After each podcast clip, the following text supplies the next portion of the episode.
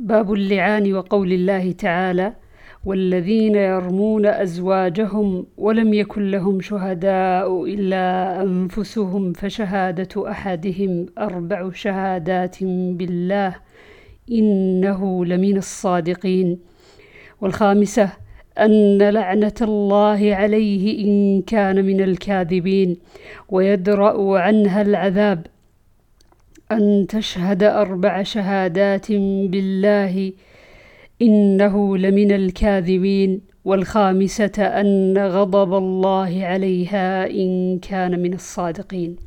فإذا قذف الأخرس امرأته بكتابة أو إشارة أو إيماء معروف فهو كالمتكلم لأن النبي صلى الله عليه وسلم قد أجاز الإشارة في الفرائض وهو قول بعض أهل الحجاز وأهل العلم. وقال الله تعالى فأشارت إليه قالوا كيف نكلم من كان في المهد صبيا؟ وقال الضحاك إلا رمز إشارة. وقال بعض الناس لا حد ولا لعان. ثم زعم إن طلق بكتابة أو إشارة أو إيماء جاز. وليس بين الطلاق والقذف فرق. فإن قال القذف لا يكون إلا بكلام قيل له كذلك الطلاق لا يكون إلا بكلام وإلا بطل الطلاق والقذف وكذلك العتق وكذلك الأصم يلاعن. وقال الشعبي وقتاده إذا قال أنت طالق فأشار بأصابعه تبين منه بإشارته. وقال إبراهيم الأخرس إذا كتب الطلاق بيده لزمه. وقال حماد الأخرس والأصم إن قال برأسه جاز. عن أنس بن مالك قال قال رسول الله صلى الله عليه وسلم ألا أخبركم بخير دور الأنصار؟ قالوا بلى يا رسول الله. قال بنو النجار ثم الذين يلونهم. بنو عبد الأشهل ثم الذين يلونهم.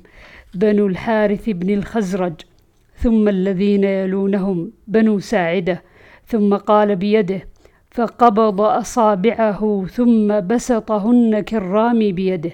ثم قال وفي كل دور الأنصار خير.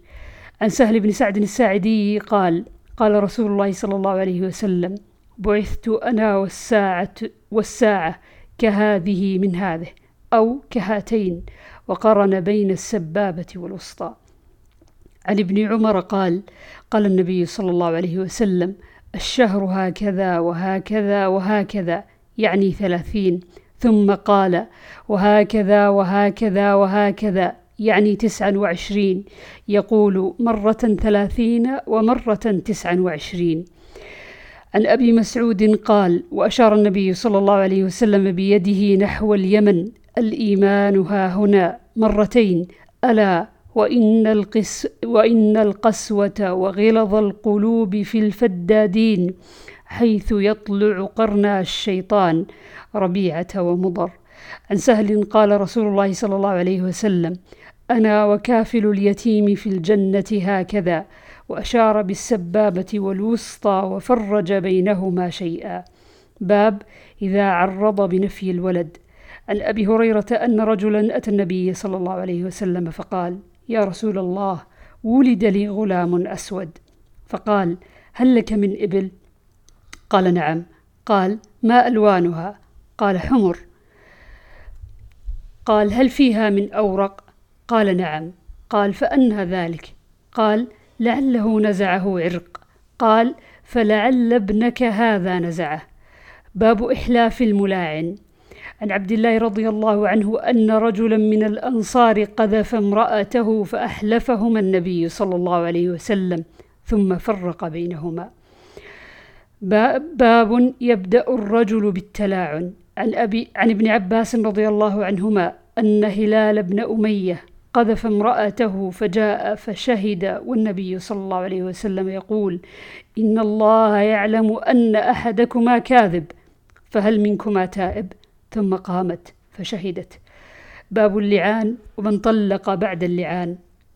عن سهل بن سعد الساعدي أن عويمرا العجلاني جاء إلى عاصم بن عدي الأنصاري فقال له يا عاصم أرأيت رجلا وجد مع امرأته رجلا أيقتله فتقتلونه؟ أم كيف يفعل؟ سل يا عاصم عن ذلك رسول الله صلى الله عليه وسلم. فسأل عاصم رسول الله صلى الله عليه وسلم عن ذلك فكره رسول الله صلى الله عليه وسلم المسائل وعابها. حتى كبر على عاصم ما سمع من رسول الله صلى الله عليه وسلم.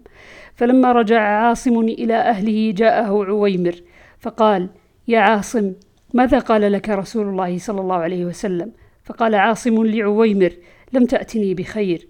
قد كره رسول الله صلى الله عليه وسلم المسألة التي سألته عنها.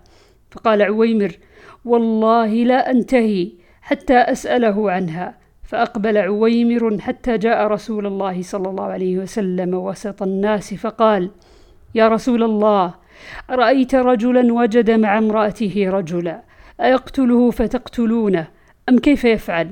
فقال الله فقال رسول الله صلى الله عليه وسلم قد أنزل الله فيك وفي صاحبتك فاذهب فأت بها قال سهل فتلاعنا وأنا مع الناس عند رسول الله صلى الله عليه وسلم فلما فرغا من تلاعنهما قال عويمر كذبت عليها يا رسول الله إن أمسكتها. فطلقها ثلاثا قبل أن يأمره رسول الله صلى الله عليه وسلم. قال ابن شهاب فكانت سنة المتلاعنين.